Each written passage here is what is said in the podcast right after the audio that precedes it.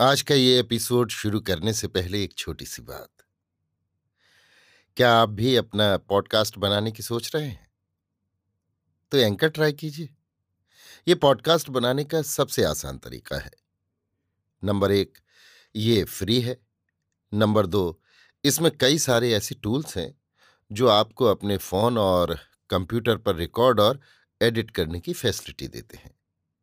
Number तीन आप अपने पॉडकास्ट को डिस्ट्रीब्यूट भी कर सकते हैं, जिससे इसे स्पॉटिफाई और दूसरे प्लेटफॉर्म पर सुना जा सके। तो डाउनलोड कीजिए फ्री एंकर ऐप या विज़िट कीजिए एंकर डॉट एफ़ पर अपना पॉडकास्ट स्टार्ट करने के लिए। ये तो थी एक छोटी सी जानकारी, और अब शुरू करते हैं एपिसोड का सिलसिला। तो आज के एपिसोड में लीजिए सुनिए। रविन्द्रनाथ टैगोर के लिखे उपन्यास, चोखेर बाली के हिंदी अनुवाद, आँख की किरकिरी का भाग तेईस, मेरी यानी समीर गोस्वामी की आवाज़ में। महेंद्र सोचने लगा कि मैंने कहा है, झूठ बात है, मैं विनोदनी को नहीं चाहता। बहुत ही कठोरता से कहा है। मैं उससे प्रेम करता हूँ, ये ना सही, किंतु मैं उससे प्रेम नहीं करता, ये तो बड़ी कठोर बात है। ऐसी स्त्री कौन है जिसे इस बात से चोट न पहुँचे? इसके विरुद्ध प्रतिवाद करने का अवसर कब और कहाँ मिलेगा? ये बात ठीक से नहीं कही जा सकती कि मैं उसे चाहता हूँ, किंतु मैं नहीं चाहता इस बात को जरा हल्की करके, नरम करके जताना ज़रूरी था। विनोदनी के मन में ऐसी एक निष्ठुर किंतु गलत धारणा होने देना अन्याय है। सोचते सोचते महेंद्र अपने बक्स में से फिर उन तीन चिट्ठियों को निकालकर पढ़ने लगा। और मन ही मन कहने लगा, विनोदनी मुझसे प्यार करती है, इसमें संदेह नहीं। किंतु कल वो बिहारी के आगे इस तरह क्यों आ पड़ी? सिर्फ़ मुझे दिखाने के लिए? मैंने जबकि उससे स्पष्ट ही कह दिया था कि मैं उसे नहीं चाहता। तो वो किसी मौके से मेरे प्रेम को न ठुकराती तो क्या करती? इस तरह मुझसे अपमानित होकर शायद वो बिहारी से प्रेम कर भी सकती है। महेंद्र का शोभ इतना ज़्यादा बढ़ता गया कि अपनी चंचलता से वो खुद ही विस्मित और भयभीत हो उठा। मान लो, विनोदनी ने सुन ही लिया कि महेंद्र उससे प्यार नहीं करता तो उसमें दोष क्या हो गया? मान लो, इस बात से अभिमानिनी विनोदनी महेंद्र की तरफ़ से अपना मन खींच लेने की कोशिश करेगी तो इससे उसका नुकसान क्या? आंधी तूफ़ान के समय नाव की जंजीर जैसे लंगर को ज़ोर से खींची रहती है। महेंद्र वैसी ही व्याकुलता के साथ साथ आशा को मानो ज़रूरत से ज़्यादा ज़ोर लगाकर पकड़े रहने की कोशिश करने लगा। रात को महेंद्र ने आशा को अपनी छाती के पास खींचते हुए कहा, चुन्नी, तुम मुझे कितना प्यार करती हो ठीक ठीक बताना। आशा सोचने लगी, ये कैसा सवाल? बिहारी को लेकर जो अत्यंत लज्जाजनक बात उठी है, उसी से क्या उस पर ऐसी संदेह की छाया पड़ रही है? उसने मारे शर्म के मरकर कहा, छी छी, आज तुम ऐसा सवाल क्यों कर रहे हो? मैं तुम्हारे पांवों पड़ती हूँ, तुम मुझसे खुलासा कहो, मेरे प्यार में तुमने कब, कहाँ, क्या कमी पाई है?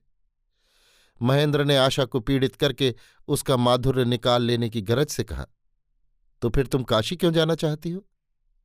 आशा ने कहा, मैं काशी नहीं जाना चाहती, मैं कहीं भी नहीं जाना चाहती।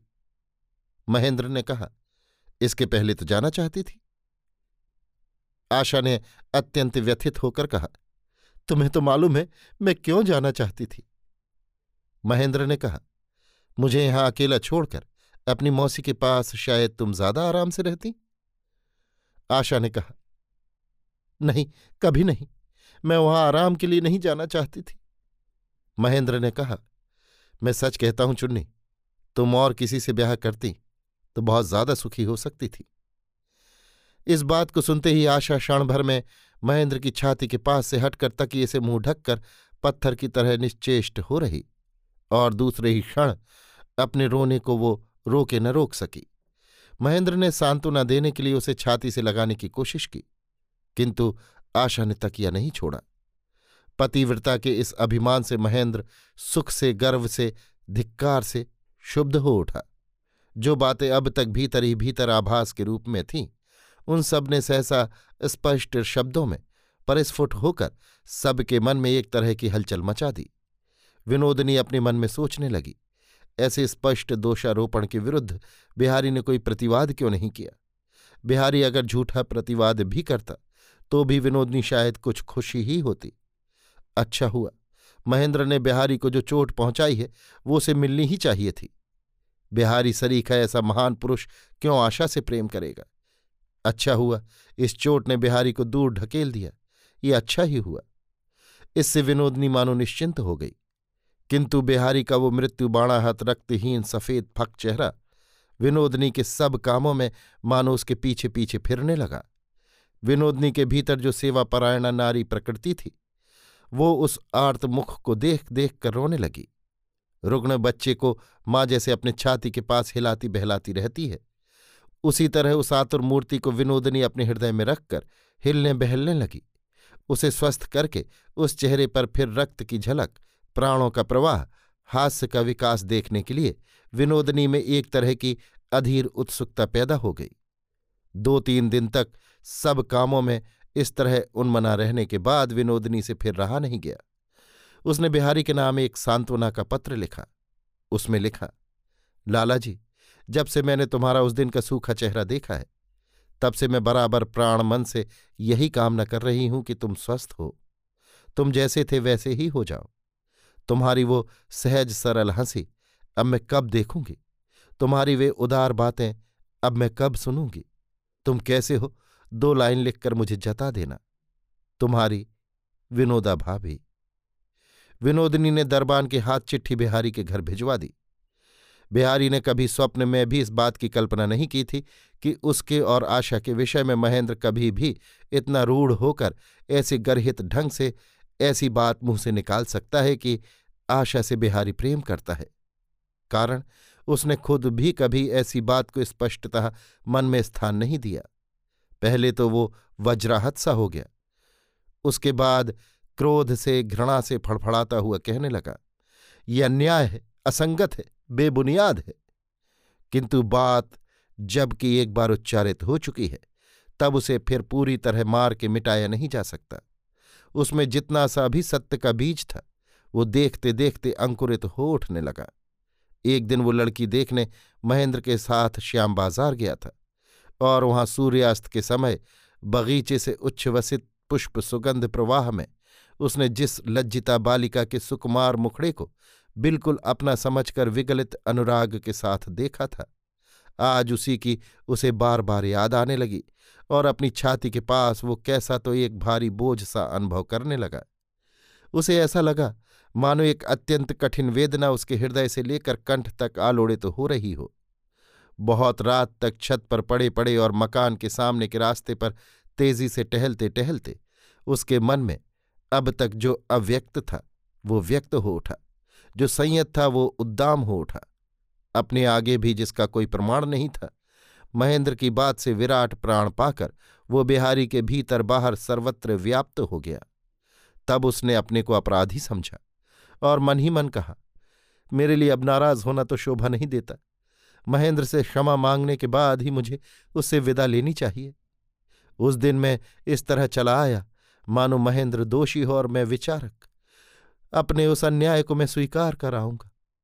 बिहारी समझता था कि आशा काशी चली गई होगी। एक दिन शाम के वक्त वो आहिस्ते आहिस्ते टहलता हुआ महेंद्र के घर के सामने उपस्थित हुआ। राजलक्ष्मी के दूर संपर्क के मामा साधुचरण सामने मिल गए। तो बिहारी ने उनसे पूछा, इधर कई दिनों से मैं आ नहीं सका। यहाँ की खबर तो सब अच्छी है। साधुचरण ने सबका कुशल संवाद जता दिया। बिहारी ने पूछा, बहू काशी कब गई?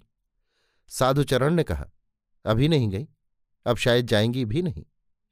सुनते ही कोई बाधा न मानकर बिहारी का मन अंतपुर की तरफ़ दौड़ चला।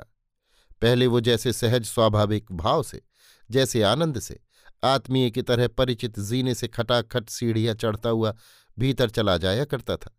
सबके साथ स्निग्ध कौतुक से हास्यालाप किया करता था। मन में किसी तरह का ख्याल ही नहीं उठता था। आज उन सब बातों को अपने लिए अवैध और दुर्लभ समझकर ही उसका चित्त मानो उन्मत्त हो उठा। आज और एक बार, अंतिम बार, उसी तरह भीतर जाकर घर के लड़के की तरह राजलक्ष्मी से बात करके एक बार घूंघट से आवृत आशा से भाभी कहकर दो चार तुच्छ बातें कराना उसके लिए परम आकांक्षा का विषय हो उठा। साधुचरण ने कहा, अंधेरे में खड़े कैसे रह गए भाई? चलो भीतर चलो। मामा की बात सुनकर बिहारी तेज़ी से कदम रखता हुआ कुछ दूर तक भीतर गया और फिर अकस्मात रुककर बोला, जाता हूँ, एक ज़रूरी काम है मुझे। इतना कहकर वो जल्दी से अपने घर चला गया और उसी दिन रात की गाड़ी से वो पश्चिम की तरफ़ घूमने चल दिया। इधर जो दरबान विनोदनी की चिट्ठी लेकर गया था, वो बिहारी के घर पर न मिलने से वापस लौट रहा था। महेंद्र उस समय अपने मकान के सामने वाले छोटे से बगीचे में टहल रहा था। उसने दरबान के हाथ में चिट्ठी देखकर पूछा, किसकी चिट्ठी है? दरबान ने सब बात बता दी। महेंद्र ने उससे चिट्ठी ले ली। एक बार उसने सोचा कि चिट्ठी लेकर वो खुद विनोदनी के पास जाए और अपराधिनी विनोदनी का लज्जित चेहरा एक बार वो खुद देख आए। अपने मुँह से वो कुछ कहेगा सुनेगा नहीं। इस चिट्ठी में विनोदनी के लिए लज्जा की बात होगी ही, इसमें महेंद्र को जरा भी संदेह नहीं था। उसे याद उठाई। पहले भी और एक दिन बिहारी के नाम इसी तरह की चिट्ठी गई थी। चिट्ठी में क्या लिखा है? इस बात को जाने बगैर महेंद्र को किसी भी तरह चैन नहीं पड़ा। उसने मन को समझाया कि विनोदनी उसके घर में है। इस समय वही उसका अभिभावक है और वही उसकी भलाई बुराई के लिए जिम्मेदार है। लिहाजा इस तरह की संदेहजनक चिट्ठी खोलकर देखना उसका कर्तव्य है। विनोदनी को बुराई के रास्ते जाने देना किसी भी हालत में उचित नहीं। महेंद्र ने छोटी सी चिट्ठी खोलकर पढ़ ली। वो सहज, सरल भाषा में लिखी गई थी, इसलिए अकृत्रिम उद्वेग उसमें से स्पष्ट प्रकट हो रहा था। चिट्ठी को बार बार पढ़कर और बहुत सोच विचार कर भी महेंद्र तय नहीं कर पाया कि विनोदनी के मन की गति किस तरफ़ है। उसे बार बार यही आशंका होने लगी कि मैंने जो उसका नहीं चाहता कहकर अपमान किया है, उस अभिमान से ही विनोदनी दूसरी तरफ़ मन लगाने की चेष्टा कर रही है। गुस्से में आकर मेरी आशा उसने बिल्कुल ही छोड़ दी है। इस बात का ख्याल आते ही महेंद्र के लिए धीरज रखना एकदम असंभव हो उठा। जो विनोदनी स्वयं ही उसके आगे आत्मसमर्पण करने आई थी, वो क्षण भर की मूढ़ता से उसके अधिकार से बिल्कुल ही अलग चली जाएगी। इस संभावना ने महेंद्र को स्थिर नहीं रहने दिया। वो सोचने लगा, विनोदनी मुझे अगर मन ही मन चाहती है, मुझसे प्रेम करती है तो ये उसके लिए मंगलकारी है। वो एक ही जगह बंधी रहेगी। मैं अपने मन को जानता हूँ, मैं उसके साथ किसी तरह का अन्याय नहीं करूँगा। वो मुझसे बेखटके प्रेम कर सकती है। मैं आशा को प्यार करता हूँ, मुझसे उसे कोई डर नहीं। किंतु वो यदि और किसी तरफ़ मन दे तो उसका क्या सर्वनाश हो सकता है? कौन जाने? अंत में उसने तय किया कि उसे खुद पकड़ाई न देकर विनोदनी के मन को किसी मौके से और एक बार अपनी तरफ़ खींचना ही पड़ेगा। महेंद्र ने अंतपुर में प्रवेश करते ही देखा कि विनोदनी रास्ते में खड़ी खड़ी मानो किसी के लिए उत्कंठित होकर प्रतीक्षा कर रही है। देखते ही महेंद्र के मन में चट से विद्वेष जल उठा। उसने कहा, अजी, यहाँ व्यर्थ ही खड़ी हो। मुलाकात नहीं होने की। ये देखो, तुम्हारी चिट्ठी लौट आई है। कहते हुए उसने चिट्ठी उसके सामने पटक दी। विनोदनी ने कहा, खुली हुई क्यों? महेंद्र इसका जवाब दिए बिना ही चला गया। विनोदनी ने समझा कि बिहारी ने चिट्ठी खोली है और पढ़कर बिना उत्तर के ही वापस कर दी है। इससे उसके एड़ी से चोटी तक सर्वांग में आग सी लग गई। जो दरबान चिट्ठी लेकर गया था उसे बुला भेजा। किंतु वो दूसरे काम से चला गया था, मिला नहीं। प्रदीप के मुँह से जैसे जलती हुई तेल की बूंदें टपकती हैं, ठीक वैसे ही बंद कमरे में विनोदनी की आँखों में से हृदय की ज्वाला आँसू के रूप में झरने लगी। अपनी चिट्ठी को फाड़कर उसने टुकड़े टुकड़े कर डाले। फिर भी उसे सांत्वना नहीं मिली। उस दो चार पंक्ति के स्याही के दाग को अतीत से वर्तमान से बिल्कुल पहुँच कर साफ़ कर देने का, बिल्कुल ना कर देने का अब कोई उपाय ही नहीं रहा। क्रुद्धा मधुकरी जिसे सामने पाती है, उसी को काट खाती है। क्षुब्धा विनोदनी भी उसी तरह अपने चारों तरफ़ के सब कुछ को जला डालने के लिए तैयार हो गई। वो जो चाहती है, उसी में बाधा। क्या वो किसी बात में ही कृतकार्य नहीं हो सकेगी? सुख यदि नहीं मिला तो न सही। जो उसके समस्त सुख के अंतराय बने हैं, जिन्होंने उसे कृतार्थता से भ्रष्ट किया है और समस्त संभावित संपदा से वंचित किया है, उन्हें परास्त करके धूल में मिला देने से ही उसके व्यर्थ जीवन का कार्य पूरा हो जाएगा। अभी आप सुन रहे थे रविन्द्रनाथ टैगोर के लिखे उपन्यास, चोखेर बाली के हिंदी अनुवाद आँख की किरकिरी का भाग तेईस मेरी यानी समीर गोस्वामी की आवाज़ में।